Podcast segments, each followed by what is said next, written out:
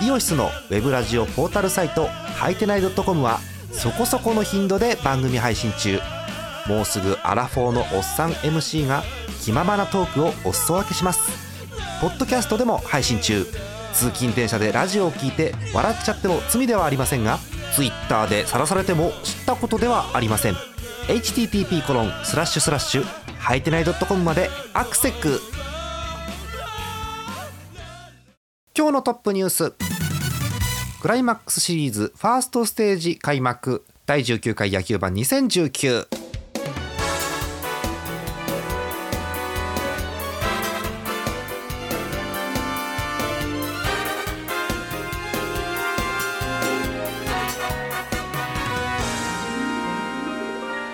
えー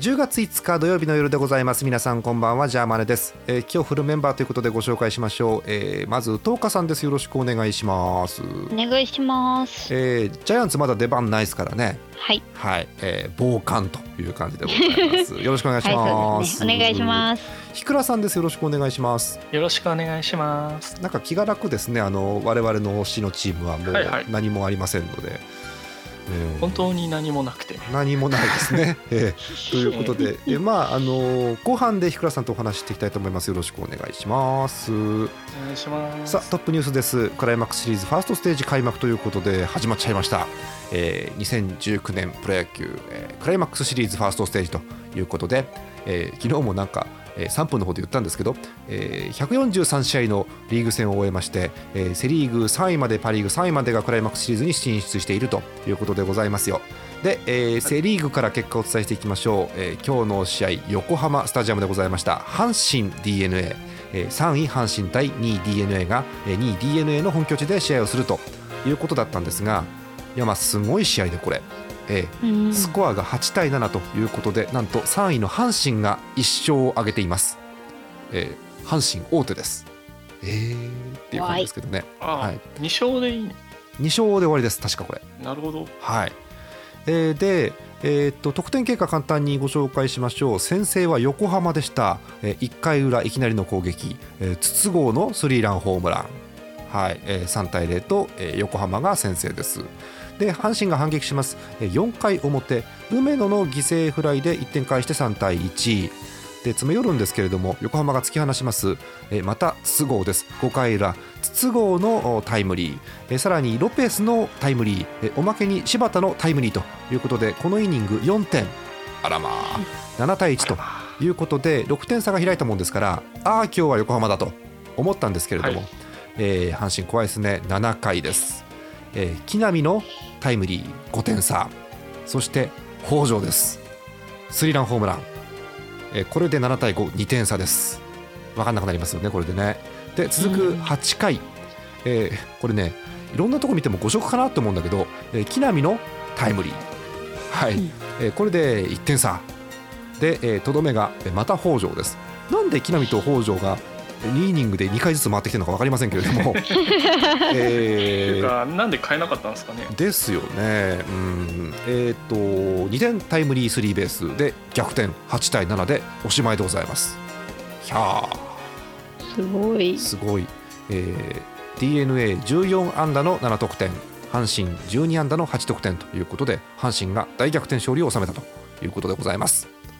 うーんエスコバーがねあの本調子じゃなかったかなという感じはするんですけれども、えーまあ、とにかく今日は言ってしまえば北条の日と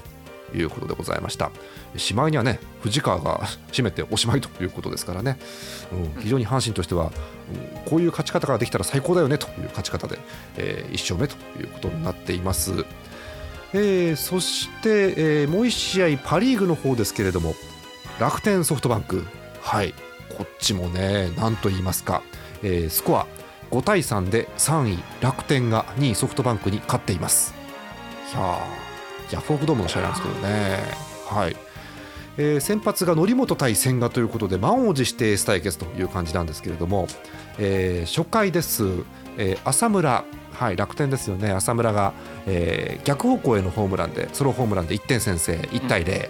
え1回裏、えー負けずに、えーソフトバンクも逆方向です、今宮のソロホームランで1対1、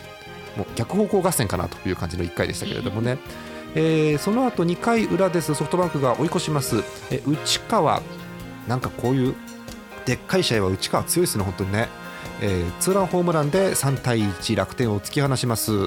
で、えー勢いもいいんで、まあホームラン2本ですからこのままいくかなと思ったら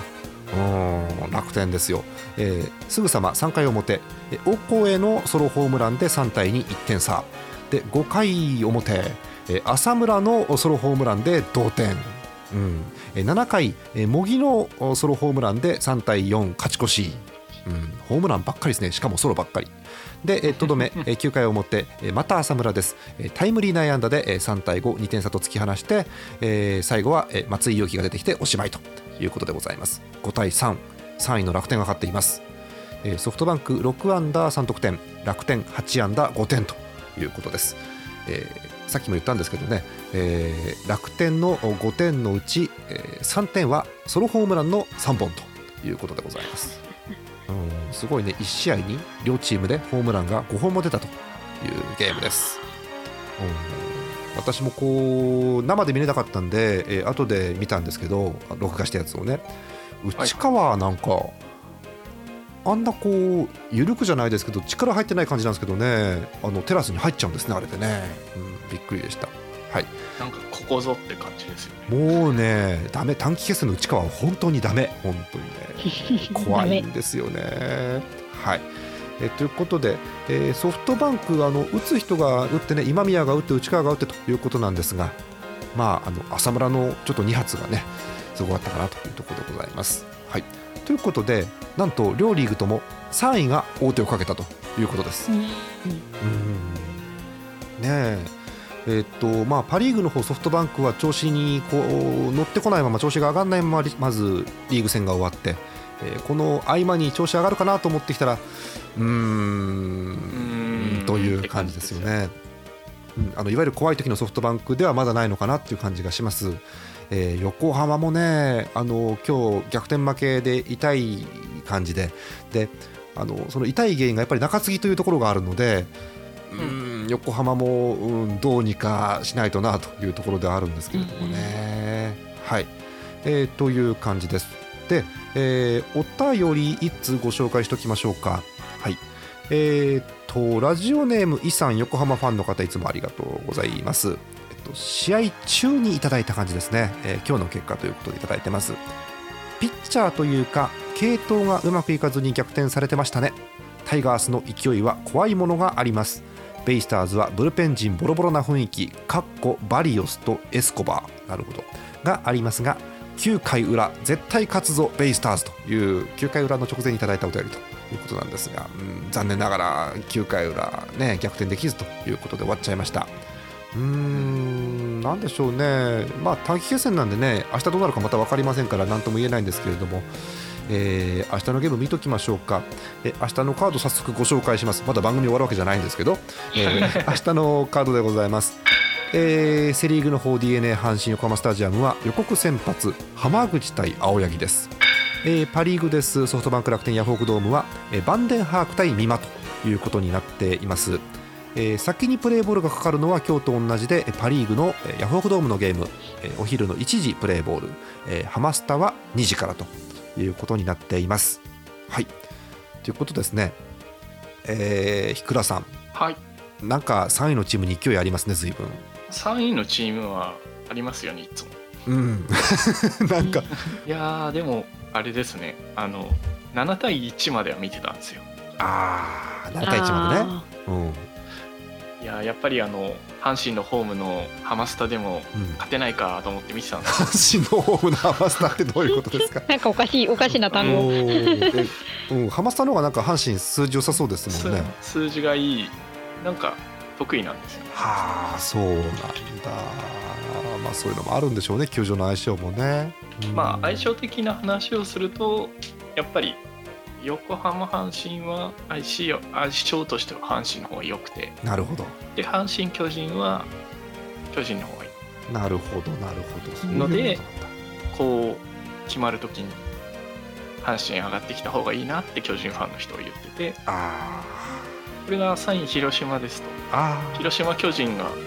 広島の方が相性いいはあなるほどそういった相性もあるわけですよねただ東花さんなんかはいこんな勝ち方で阪神上がってこられると嫌だよねなんかねもう怖いもうそもそもクライマックス決めたところから怖いですもんえだからえ2週間ぐらい負けてないの阪神だからそうなんですよいやーありえないですよ絶対なんか勢いがすごいですしいやーちょっと怖いですうんね今日のね逆転勝ち見ちゃうと嫌ですよねそうなんですそうなんですはい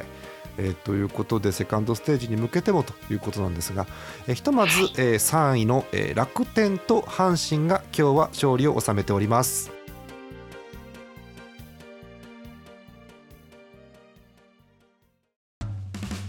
イオシスのウェブラジオポータルサイトハイテナイドットコムはそこそこの頻度で番組配信中もうすぐアラフォーのおっさん MC が気ままなトークをお裾分けしますポッドキャストでも配信中通勤電車でラジオを聞いて笑っちゃっても罪ではありませんが Twitter で晒されても知ったことではありません http コロンスラッシュスラッシュはいてない .com までアクセック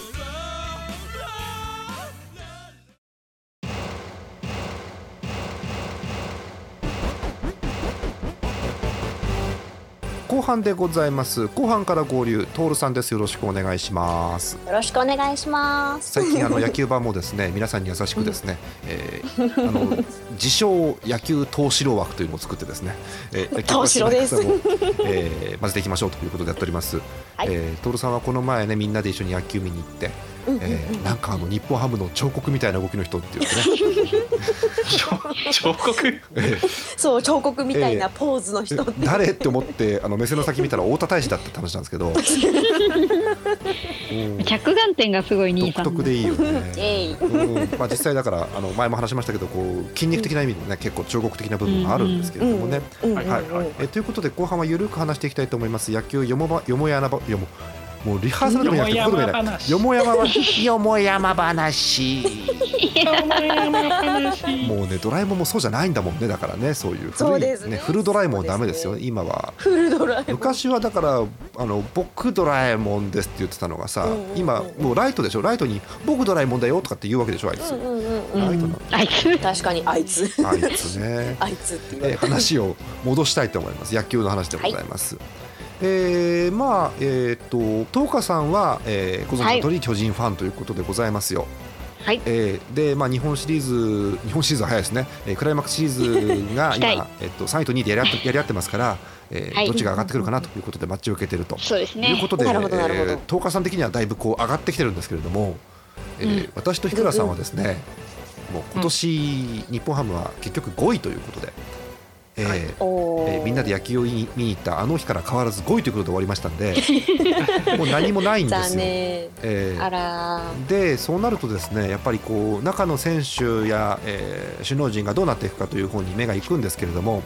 えー日倉さん、はい栗山さん続投なんですね。まあなんかいないんですねいないんですね。切ない。うんだから最最初こう新聞とか見るとね、えー栗山さんがもう G を固めたとねまあいつものって感じ いつもでさいや4年連続4回目みたいな感じそでうすまあねあら。これが悪いって言いながら続けるんですけどそうそうそうま、毎年単年なんですよ毎年でそう毎毎年辞めるっていうんですよあらへーで気がつできあゃの辞めるっていう記事の中に球団はあの G あの引き止めをね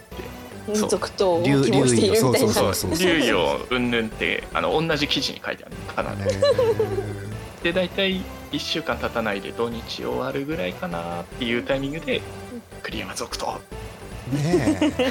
今回さだっいてつものパターンあのいろんな話あったじゃない栗山さんがはい例えば辞めたとした場合に、えーあの中日ですか中日の2軍のあの人がやるんじゃないかとかさあったじゃないですか小笠原さんそうとかありましたけガどッ、ツがうん、ガッツが帰ってくるって話もあったんですけど結局は栗山さんで行くんですねやっぱりね。まあなんか代理候補がガッツしか出てこない時点でそうだねないなみたいなないなうんえーという感じなんですよ。えーということでここで一通お便り挟みたいと思います北海道ラジオネームゼスアット農家さん日ハムファンの方あ年齢のところに1499本って書いてあってね私は目頭が集まりますけどね、えーお便り です、まあでもうん日米通算はいけたんで、そうですねそうですねおー後で話しましょう、えー今日の結果ということでいただいてるんですがちょっと前にいただいたお便りですファイターズ公式戦終了のお知らせ、はあ夏の盛り上がりは何だったのかというくらい最後もダメでしたね切り替えていきたいものの監督の去就もまだ分からずうーむ古田とか呼んでこれないかなって書いてありますうーんいやー古田はフロントと喧嘩すっから無理でしょあーそう絶対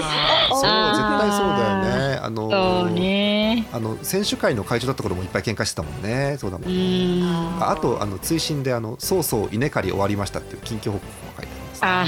はい大事稲な刈り。でやったのかなるほどおーひくらさん夏盛り上がった時期ありましたよね日本ハムねうそうですね一時期盛り上がってましたねえーっと日本ハ結ムの構試合見てましたそう夏見ててあこれは意外とこう逆転できるかもしれないなと思った時期があってえーでまあ1年通して見てしまうとおピークは開幕戦だったなという感じが私はするんですけれども早い。おーいやあの東花さんすごかったんですよ開幕戦今年うんえええっと、延長戦で中田翔のお企画、えーサヨナラ満塁ホームランっていうのが今年の開幕戦で、うんそれ以降こう、それ以上の中田さんの活躍は特にうーんっていう感じだったんです けど、おーおうんー悲しい。えーまあ、もちろんね悲しいあの中であのところどころにあったわけなんですが、うんえーという感じでここまで来てしまって今年は5位ということでうんなんでしょう来年良くなる要素が私にはちょっとまだ見えてないんですよね。そうですねうんあらコーチ陣変わるんでしょ多分えっと尾まあ形コ浩ーチは変わりますねね、尾形浩一さん辞めるとかって話出てるからもう、うんそれも含めて変わるのかなと思うんですけどね。うんえーあとさっきのゼスアと農家さんのお便りの年齢の1499本の,、あの件なんですけれども、はいはいえっと、なんとですね、えー私と徹さんと東花さんのお家にタオルがあるでおなじみのですね、えーおあのピンクのタオルの人東花さんに至っては2枚もあるでおなじみのですね、はい、二枚も。えー田中健介選手が引退をしました。はい、はーいえー日本での通算ヒット数が1499本ということで、おーえーいや惜しかったですね。うでん、もあれで打てなかったらしょうがないしょうがないですね。もんう後半、田中健介はど真ん中のストレートしか来てなかったんですよ、うん、だと思う。 4試合。合ぐらい、そう ね。うんあとあと5本で4試合でうん、でずっと2番スタメンでうん、 DH で出ててうん、もうポップフライばっかりっていうそうだったね。ああもう引退ってこういうことなんだなみたいなこうあー哀愁漂う受付でしたああらの最終打席クリーンヒットだったんですけど、だからうんああいうのをピッチャーも期待してた部分はあるわけですよね。そうそうそうそうそうそうそううんでも勝ち負け関係ないところを本当にど真ん中しか投げてないみんなうん、ピッチャーもね、全部、全球ストレートでど真ん中っていう感じだったんで、基本ストレ優ートしさ。優しさまあ、あの、まあ、当たってたのがねオリックスだったっていうのもあるんだけどあー うんあーあのお互いもうね順位固定されててあーもうもういいですみたいなもう記録のために。そう、あとは個人記録だけっていう感じの雰囲気だなと思いますね。うん興行なんでねええもちろんそうです、ええまあ、そういったこともあって最後まで日本ハム札幌ドームなんかお客さんしっかりと入ってうんうん最終戦までいっぱいでしたねお客さんねまあ引退セレモニーちゃんとできる選手いいですよいいねですよねなあかあ、なでもかそうですねそう。プロ野球選手で最後に引退セレモニーまでやってもらえるっていう選手はもう指折りしかいないわけで、ええハムは結構でもやれてる気しますねしますね、うんあの出戻りして最後になんか1年だけハムに戻してあげてちゃんと引退させてあげるみたいな空気はあるありますよねあーえーでまあ、そういうことがあるもんですから最終的にはそれがね、はい首脳陣に入ったりとかするわけなんですけれどもね、そうそうそうえーまあ、田中健介もねこう2番セカンドですかイメージとしてはねもともとのねうん田中健介に任しとけばねしっかりこうバントも決めてくれるしっていうのがあったわけなんですけれどもね、はい、引退ということでねあそうなんか巨人ファンからねバント素晴らしいと褒められるとねなんかこういたたまれない気持ちになるんですけど素晴らしい健介でもバントの記録も持ってました持よっねてます一よ、回ねうん、バントの記録持ってるんであの当時は飛距離ですよね一番そうああ。えで飛距離と交代であの健介1番、飛距離2番のパターンもありました。ありましたねうん田中健介新庄が台頭してくるまでは、新庄じゃねえや。えー、陽、陽大 館陽大感が。そうですねうん陽大館が台頭してくるとあの日本ハムの鉄壁の外野陣が変わってくるんですけれどもね徐々にねそうそうそどっう。ちかっていうとこう昔はそんなに打てなくてもって言ったら失礼だけど打てなくてもあの札幌ドームの広い外野を守り抜いて勝つっていうゲームが多かったのでうーん日本ハムの外野って守備がすんげえうまくないとなれなかったですよね確かねスタメンうーん、ままあいいやろんなて人たかねちもなんとも言いませんけどあ、あの、いろいろあるんですけど、うんパ・リーグって球場広かったんですよ、ずっと。はい結果、あの全チーム、センターがやべえっていう。センターのね脚力と かね守備能力がやばいんですよ本当あにね、なうるまほどい。うまいし、足速いやつばっかり。うんあーなるほどあもうできる人人しかいないってなれないみたいなそうそうそうそうレフト、ライトももちろん外野なんで守備範囲は広いんですけど片方はあのラインが引いてありますからもちろん、えー、あと比べるとやっぱりセンターは右へ左へということで大変なことになるわけですけど、うんーえひくらさんセンターで守備うまい人って浮かびます、センターですか、うん、脚力とかそういう意味も含めてですねなんか一番嫌なの荻野なんですけど、荻野かあものう荻野です日ね。本ハムファンとしては荻野にね何本ヒット止められたか何った本止められてるかをわかんねうんまた荻野そこに間に合うのっていうのありますよね外野フライね。へうん日本ハムもセンターだとどうしても印象深いのは新庄さんになるんですけどええ。うん。どっちかっていうとでもなんか陽の方がイメージ強いですね。あそうか今の方のイメージかうん。今えー西川になってますけど。なるほどうんようそうですよね西川もなんか外野あちこち守ったり昔は内野も守ってた気がするんですけどね西川ってねまあそれを言うと陽もなんですけど。まあそうですよね はいえ日本ハムみん特な有なんです外野になっちゃう。えーえっと、確認ちょっとしてたんですけど、えー2006年の、えー日本ハムのオーダー、はいはいはいはいどの試合か分かんないですけど見つけたんで、えー勝手に読みます、うん1番レフト森本稀織、うん2番セカンド田中健介、えうん3番ファースト小笠原4番うん DH セギノール5番あー5番ライト稲葉6番センター新庄うん7番サード木本懐かしいえー8番キャッチャー高橋真司えー9番ショート金子ということで日本ハムファンからすると懐かしいんですがそうじゃない方から聞そくとれ優勝した年ではそうです日本一の年ピでッすチャーだって誰だえーダルビッシュあおーそれお開幕ですねきっとはいえっとダルビッシュ12勝あと何年か周期で八木が12勝はいはいはいはいはいはいはいあえー八木でが新人賞を取ったですかね、えー年でですねで、えー、と上と喧嘩しながら金村さんが9勝うんえーラストイヤーですかね、えー武田勝さん5勝とかになってます、えー後ろは、えー、と武田久志、えーマイケルという感じの後ろですうんうね、んうんうんはい、その後だって巨人に移籍してますからね毎回はいえー日本ハムが球場を満員にできた年という2006年ということですそれ2006年の開幕でしょう俺だと見思いまに行すってたような気がするあ本当あのー、徹さん昔パ・リーグのチームってうんお客さん入んなかったんですよ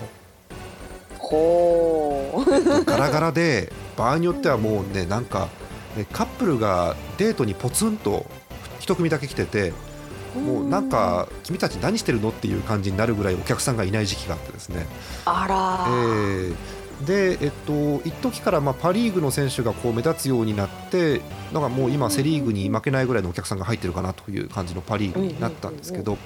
まあ、そはいはのちょうど切り替わったぐらいの年ですかね2005年2006年っていうのはね。そうなんですねえ十ー十何年前がそんな十感じだ何年った前そうそうなんですよ。ええええで北海道に野球チームが、えー東京から移ってきてで落ち着いたのがこの年かなという感じがするんですけれどもね。おーひくらさんセギノールすごかったよねやっぱりね。そうですねセギノールはうん両方あれでしたし、そう、えっと、右バッターボックスにも左バッターボックスにも入る、まあ、要は両利きのような選手なわけですけれども、おーセキノールっていうとね、当時はなんか地の薬ですかなんて言われたもんなんですけど、 なんかなんかちょっと、うん、裏技能なんちゃらにノールみたいな。うんでも1試合で、えっと、両方のあのバッターボックスからホームラン打ったってあるわけですよね、日倉さん、確か。ええそうですそうですえーすまごあ、いそれをあの今年杉谷さんがああの達成してしまって杉ノールって言ってましたけれどもうーんそうなんですよね懐かしいな5番稲葉とか懐かしいな、すごいな2006年うん、中継ぎ武田久志75試合って書いてあるんだけ75試合どうかしてんど ねなんだこれ武田久志75試合かそう岡島55試合これ岡ちょう島どがあこうん岡島立山だ岡島さんがメジャーに行く前だよねこれ確かねそうそうそうそうですね。はあ日倉さんこの年のピッチャーって見るとすごいですよね投げてる数とかおかしいしううんまあこれだけなんか抑えられるピッチャーがいたらそれは勝てるかなっていう感じはするんですけどねんなんか成績じゃなくて開幕戦を見たいんだけどどうやったら見れる そうそういうページあったよねそうえっ、と確認しますよあった見つけたちょっと待ってねリンク貼りますよあんった1番1番すごいねセカンドマシアスすごいねのピッチャー金村うんそう上と喧嘩しながら金村さんが投げてそうそう そうそう最後は阪神行っちゃうんだけどねこの後ねうおおんそうあ2番坪井あー坪井さん阪神から来てねそうそうそうあの振り子打法って言ったらイチローか坪井かっていう感じの選手だったんですけどねああ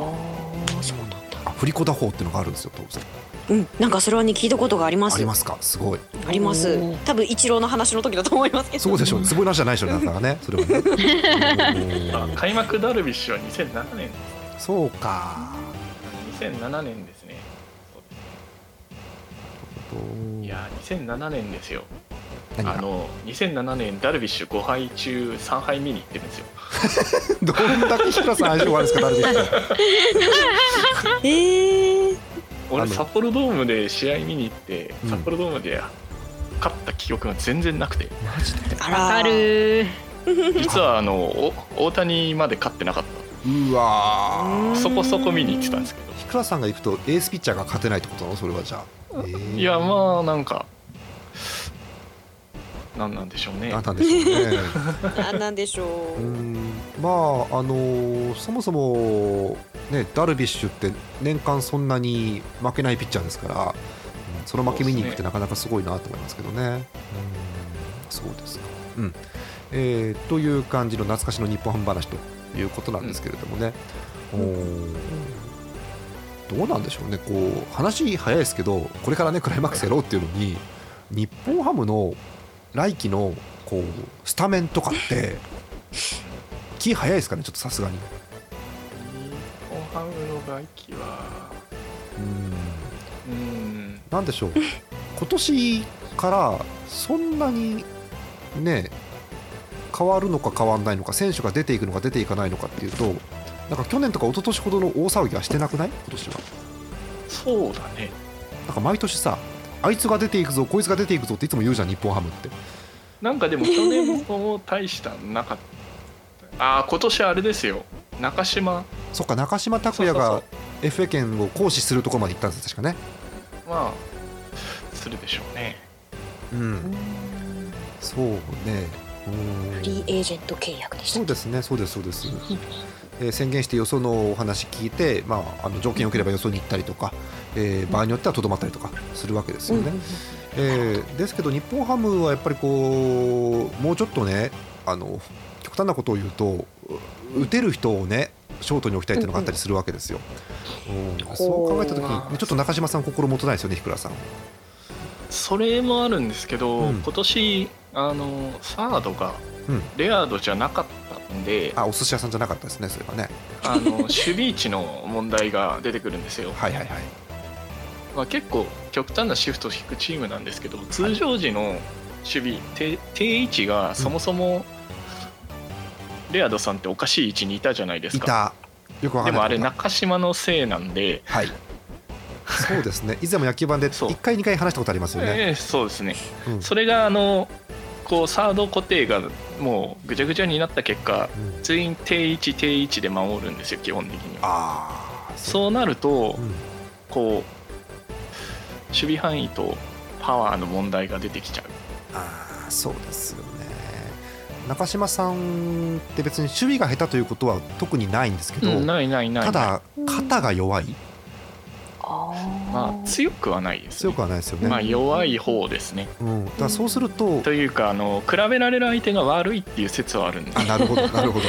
そうかそうすると、えー三塁の人が取った方がアウトになる率が高くなるわけですね間に飛んだゴールそうですね。うん、そうそうですするねと三塁がちょっとショート寄りに守ったりとかですねするので、ううん、そうするとまたちょっとねという話が出るわけですよね。うん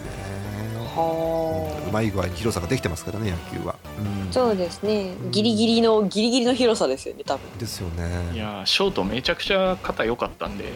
うん、金子誠ってやつなんですけどああ金子さんですか。うん、今はねもうこう超大型ショートショートだったんでうん、超大型ショッ トね。おーいや本当すごいですねうん金子、今でも映像見たらちょっとびっくりしますねおかしいなって感じうん、あのなんだろう本人別にこうなんでしょう感情豊かにあれこれするようなプレーではなかったのでそうも見えないんですけどでも何気なくすごいことを普通に当たり前にやるような選手だったなっていう印象ですけどね。まず基本的にあの金子の正面にしかボールが来ないっていうところが一番すごいあ ーういん、だから来るところに守ってるんですよねもうねだからるってことですね。そうそうそうこそうれはすあごいのでキす。ャッチャーのあのあれを見て23歩歩くんですよそうでああ、じすゃあこっちに動くなみたいな。うん そう最初から歩いてたり、えっと、打つ瞬間にスッと動いたりとかするわけなんですけど、、そううん すいごい。そうそうそういうの内野はできる方って結構いて、うんうんその中の一人あだとな肩が本当にめちゃくちゃ強い強かった、うんそれを全く生かさない打撃っていう おお。うんあのツーアウトツーアウトで回ってくるとうんマジで振りませんからね 振らない立ってねる振らないね なんだだけおろう前ピッチャーかみたいな動きす尽きないんかみたいなのありますよねるいやあのへー次の回の守備のことを考えてるって言ってましたからねマジ であもう。そこで貢献するんだねじゃあねいやうん次次の3人これだからこんな感じかなみたいなそうか、いやいやいや、難しいとこですけどね、その辺の企業もね、だからね。で、えー来年のこと考えるんですけど、えっとはいはいちょっと一つ観点を変えるんですが、はいえー DH、はい、はいえー候補としてはまず、えー中田翔さん、うえんー疲れてくるとファースト守れなくなって DH かなって気がするのと、あと、多分栗山さんが続投ということになれば、多分清宮を使い続けるんじゃないかと私は思うんですよ。まあそれはしょうがないですね、で清宮さん、ファーストですから、基本は。うんうん、外野守らない限り守備位置がかぶる、えーあと近藤も結局今年良かったですよね近藤自体は、そうですね1年間まあなんとか出たみたいな感じでしたうね、ん、で近藤もサードとレフト守るんですけど、まあ、守備位置かぶれば DH かなっていう気がしていて、うんおーでワンボーロンとかいるでしょなんまでたしさそうですねワンボールオンはレフトですね、ですよねでもちょっと守備が心もとない部分があったりしてまあただ代わりもいなかったりはするんですけれどもということで、うん、なんかみんな DH 候補じゃないですか、そう見ると、はい、おーなんかすごく運用難しいですねこのチームね 今年はだってセカンドが埋まっただけですからねセカンドが埋まっただけですもんね そうおーあの1年間サードが埋まらないとも思わなかったようんあのお寿司屋さんの ね代わりのお店がね見つからなかったんですよ結局1年間ねそ代わりのお店が。そう代わりりの店見つからなかったから結果何が起こったかっていうと日ハムのホームラン数が例年より30本少ないって単純に減ってるだけなんだよそね うおお。あのちなみ30にあの今年もレアードさん30本打ってるんで、あー本当にそこの分がみたいそな。 うあのレアード分じゃんっ綺て麗いにう。 3人で野球見に行ったんですけどこっち側の3人ででその時ロッテ戦だったんです結局千葉ロッテ、はいはであの一塁側混んでたんで三塁側だったんですよ、はいはいだから目の前レアードさん守って てああ違うユニフォーム着てんなと思って、うんあのサードがいたら今年もうちょっと頑張れたい気やがし全ます然違いますよ、だってホームラン30本打って、守備も基本うまいですから、あの人、もそうですねうあとあんま怪我しないんですよねレアードしない、ああ大事。しない調子悪い時はあるけど、怪我はしないもんね、うん、それはあと大事でなんす。かもうめちゃくちゃ調子悪くても、まあ、そのうちホームラン出るしろみたいなとこあるんですそうそうそうそう、あで打ち出すと止まんなくなるっていうね、あれですけど、うんあとねやたらめったらとあの抑えと 勝利の方程式にめちゃくちゃ強いってよくわかんないそうそうそうそう向こうが完全に逃げ切り体制に入ったところでホームラン打って逆転とかってあるんですよねレアードさん。えー、すごい。そうそうそうそううーんっていう部分があって、うん、だから、えっと30本分と、えー守備のうまい分とあと体の強い分が全部出てって、うん、そうそう辛い。で近藤さんがサード守んなきゃいけなくなってうーんっていう感じになるっていうね、てかやっぱりホームラン打てるやつ連れてこないとダメですようんうんそれはあるうん日本人ではちょっと無理だねうんそうだからこれっていう外国人がおらずで取った外国人ピッチャーも怪我したりとか結果が出せずに今年はだいぶ外国人が変わるかなっていう感じになってますけどね、本当にね。えーひくらさんあの逆に今年の日本ハムの収穫、えーセカンドが埋まったというのがあります、えっとうんそれこセカンドが埋まったそ田中健介の後継者がようやく決まったとそうそうそうそう急にあ引退前に決まってよかったなって部分はあるんですけどそれは良かったですね。うんまた抜けただもうけじ1ゃ年間もう彼を見るだけでうん今年は乗り切ったみたい なとかありますよね。ね、トッカさん、あの巨人もーこはい。の守備位置埋まんねえとかってない。ああ、でもサードは今、どうなんだろう。あんまりうん、安定してないイメージですよね。ありますそうですねね。巨人のサードってパッて出てくる人そんなにないもんね。うーん。前は村田くんがああ、村田言かっ。たんですけど、村田修一か。うん。村田くんが来る前もやっぱり安定しなくって、村田来てああよかったと思ったら、ね、引退しちゃったんで、なるほどね。えっと、ジャイアンツのいにしえの歴史を遡ると、えー、4番サード長嶋なんてのがあったわけなんですけどいやもうなんかだいぶ本当にそそここいいがそこそこいがにし え。でその後にあの4番サード払ってのもあるわけですよはいはいだからサードってジャイアンツはスターが結構いたようなイメージなんですけど、うんううん。ん、こう生え抜きのスターがあってしばらくないですよねそう考えるとねそうですね村。田修一村田修一さんもね横浜からやってきた人ですから基本は、うん。うんその前の私のサードのイメージは江藤くんなんで江すよね。藤あ広島ですねそれもね そうですね。そうかねジャイアンツのサードっていう意味で見てもちょっと面白いかなって気がするんですけどね野球をね、うんまあ、ファーストばっかり守ってましたけど小笠原もサードでしたし、そうですねあうんそうそうそういう意味ではねいろんな方が、うん、スターがいたかなって気がするんですけどね、うん、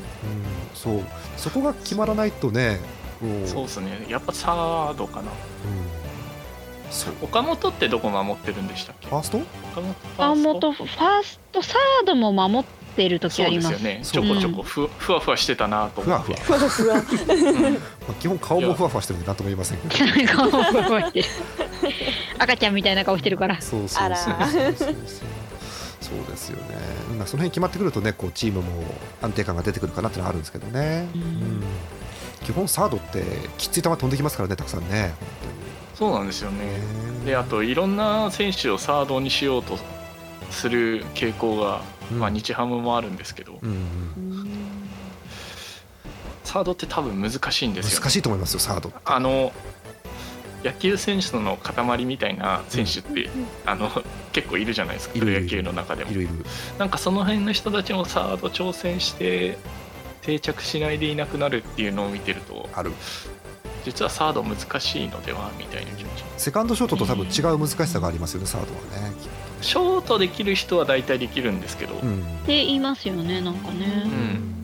ショートサード両方できるって言ってますよね確かに問題はあのショートとサードはやっぱ肩が強くなきゃいけないっていう一の塁がまで遠いですからね、そう、うんおーそれが結構出るなって守るだけだったら多分できるんでしょうけど止めたりとかできるでしょうけどねうきんっとね、うん、いやもうセカンドショートってでも難しいじゃないですかもうねどっちがセカンドカバー入ったりとか中継入ったりとかいろいろ動きはあるわけで、うんコンビニ店員ばりには動くのかなって気がするんですけどね左利きがしんどいみたいなのがありますよねうんそうそうそういろいろあるんですその辺もねはいということ難でしいですえねー。巨人のサードが決まるといいなっていうのと、うん、日本ジャハムムのサード決まんないと一番辛いんですけどそうですねレアードのバットが決まらないとねそうねそうですね。ま新しいお店が。巨人はまあ決まらなくても優勝しましたから実際のところね。まあでもあうんのそれこそ侍見ててもサード決まってねみたいな感じなんでそうか。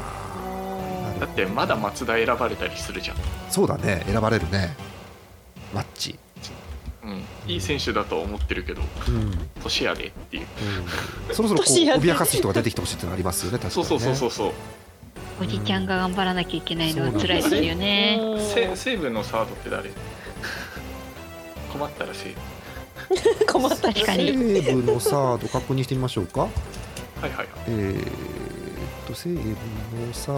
ドは誰でしょう。あ、中村だ。おかわりくんだ。うんおお周りーがいればいいんですけどねうーん。そうですね。うん、おかわりもこう一年通して出られる代わりですねうんかどうかみ微妙なとこありますけど。うん、そうですね。噂のおかわりくんおかわりくんです。そう、これは埼玉の方ですからね、トムさんもね。そう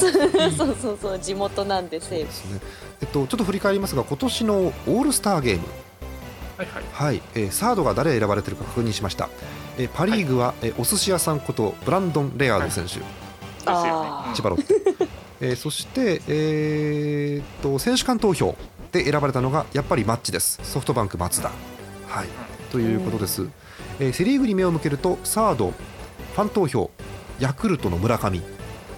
ああ村上いるんだいる。それならうまんしばらく日そ本れのならまサーあドみをたいな大丈夫かな とあとは中日の高橋周平も選手間投票で選ばれそうたですねということですねこの辺が日本トップクラスうのんサードかなというところですよね、うんうんうんえー懐かしいもはるか昔ですよねオールスターってもうねなんかねそうですねまだレアードが打ってた頃ですそうですねはい、えーえーという感じでございますよ、うん、で最後にですねあのもうレギュラーシーズンは基本終わったんです、えーはい終わったので、あのちょっと早いかもしれませんが、い今年の順位予想、はいはいはいはいあのそうだねしたじゃないですか、したような忘忘れないうちに答え合わせしますか、ちょっと。あうーん覚えてねえや私も今、覚え開てねきます、急に思い出しました、すみませんえーっと3月ぐらい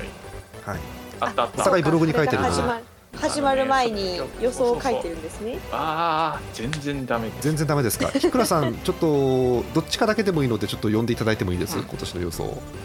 ああの上から全部読みますはいえー広島巨人横浜阪神ヤクルト中日って書いてあっておうソフトバンクハムオリ西武楽天ロッテって書いてますねあーでもセ・リーグの横浜なんかいいとこ当ててんじゃないですか、でも、あ。うんうん。横浜でも3位予想だったんであーあのそうか広島をうん一番下に持ってくとうん一番下っていうか4位に持ってくとうん、いい感じなんですよなるほど、なるほど、ああ、そうなんだ、巨人横浜阪神が234なのでなるほど、うん広島の1がちょっと広島が予想外だったということですか予ね。想が違うって感じでなるほどパ・リ私ーグはあのうわ噂が怪我しなければハそうムですね2位だったと思うそうですねそれはあり ます、うんあと思ったより西武が強かったんでここはまあ外してましたねなるほど、ね、私もちょっと読み上げますセ・リーグ、えー巨人 d n a ヤクルト広島阪神中日、うんヤクルルトとごめんなさいごめんなさい、えっと、ヤクルトと阪神が逆のような感じになってますかね、うんうん広島の4位は当てましたはい ごめんなさい広島ファンの方はい、えーパ・リーグです、えーソフトバンク楽天日本ハムだから西武をね入れてないんですよこの中にそういやっていうかあねー西武あのまんま2年連続優勝するって誰も思ってねえよもういい加減研究されるだろうと思ったんだけど私もうんいやあのまさかあの優勝した年から投手が整備されないまま、うん次の年も優勝するって思わないじゃんそうそうそうそうあのー前々回か前回の野球盤で斬新あのうーん東四郎こと徹さんがですね、えーはい 人呼んで、えー、脳筋というふうに評した打線ですけれどもそう、でも間違いないんですよあね。ーそそうれいえばうん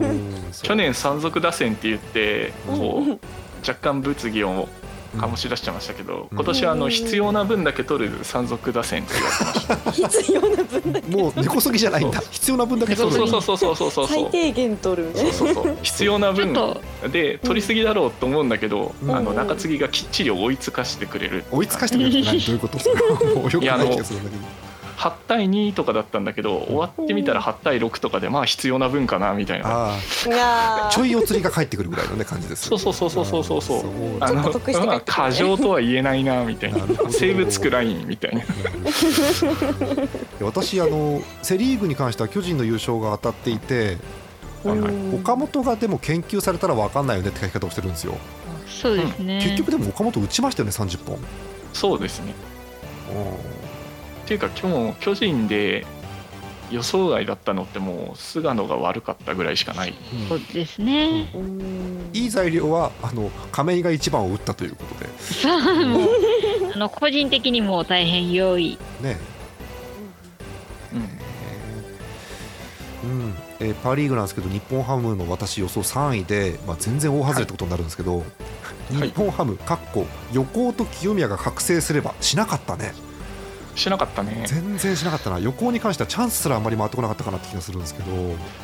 年に関して言うとあの鍋量だけあー渡辺亮だけセカンドが埋まったというだけです、ね、そうそうそうそうそうそうはあということで、えー、トロさん、うん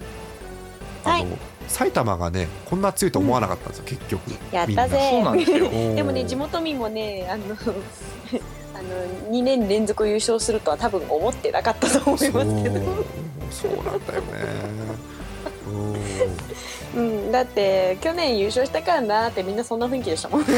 なんだろうその連覇に慣れてない感じ何なんだろう あのわかんないけど徹さんが小さい頃というか生まれるかどうかぐらいの頃ってすごい西武強い時代があって、あなんかそうみたいでそうすねパ・リーグなっんて西武しかないんじゃないのっていうぐらい西武が優勝したんですよ。そうそうすごかった時代があってうんえっともう知らないと思いますけど森監督っていう方がいてはもうえらく勝ってて、あうえーん何でしたっけえっ、とひくらさん、えっと秋山清原デストラーダですっけ確かあの頃ってそうですねもうそうすごかったんですよ ね清原さんが、まあ、普通に4番でホームランを打ち、うんデストラーデさんがバカバカもう,、えーもう場外ぐらいまで飛ばしてで3番の秋山さんは、ねうんバック転でホームインをバすクるってい転うをホームねにするそうそうそうそういいすごいそういう感じのね楽しかった時代があるんですけどね、うんそれ以上サーカのスだみたいなんか山賊打線というかね最近はあの、うんお釣りきっちりという感じらしいですけれども、まああの一人放出したんですけどうん今日元気に打ってましたから、あそうですな今日元気に今日元気に打ってたから実質セーブみたいな実質セーブだからね えーえーあのイーグルスにねいますからねそうそうそうそあうー浅村は打ってましたからえーまあ、正確には一発っていうか2発なんですけどね浅村今日ねそうそうそうすごい なんでしょうねこのソロで2発ってすごいよね、うん浅村の前ランナー出ないのかな、うんえ ーという感じですはい、えーということで各チームともなんかいろんなチームでえー来年に向けて、 まあ、来年に向けてっていうのはあの全部で6チームしかないと思うんですけど、いろいろあると思いますんで、えーお便りでいただければということでございます、えーお便りの宛先はすべ、えー全てジャーマネドットコムの野球版特設投稿フォームの方からお送りくださいたくさんのお便りお待ちしておりますはいということで、えー、徹さんを巻き込んでですね、えーはいイエイよもやま よもやま話をしたということなんですけれども、えー、なんか徹さん、あのーうん気のせいかもしれませんが日々野球熱が高まっていってるような気がするんですけ ど大丈夫ですちかょっと諸事情がありましたけど諸事情がありま不事して情諸。事情がありましそうなんだたはいそうかその話そうもしねまたチャンスがあったらね、えー なんでしょう3分かありきらかどっかでまた聞こうかと思ってはいるんですけどあそうですね、ぜひぜひはいぜひぜひなんかあのこれからねあの何でしたっけに日日本本シリーズ日本シリーズって言うんでしたっけ、うんそうかそうか、うんそうなんかあのセセパ合同でやるやつそう合同でねあるんでそうそうそう合同でいやいいですよ間違ってないです合よ同はいすいませんそうそういいですよそう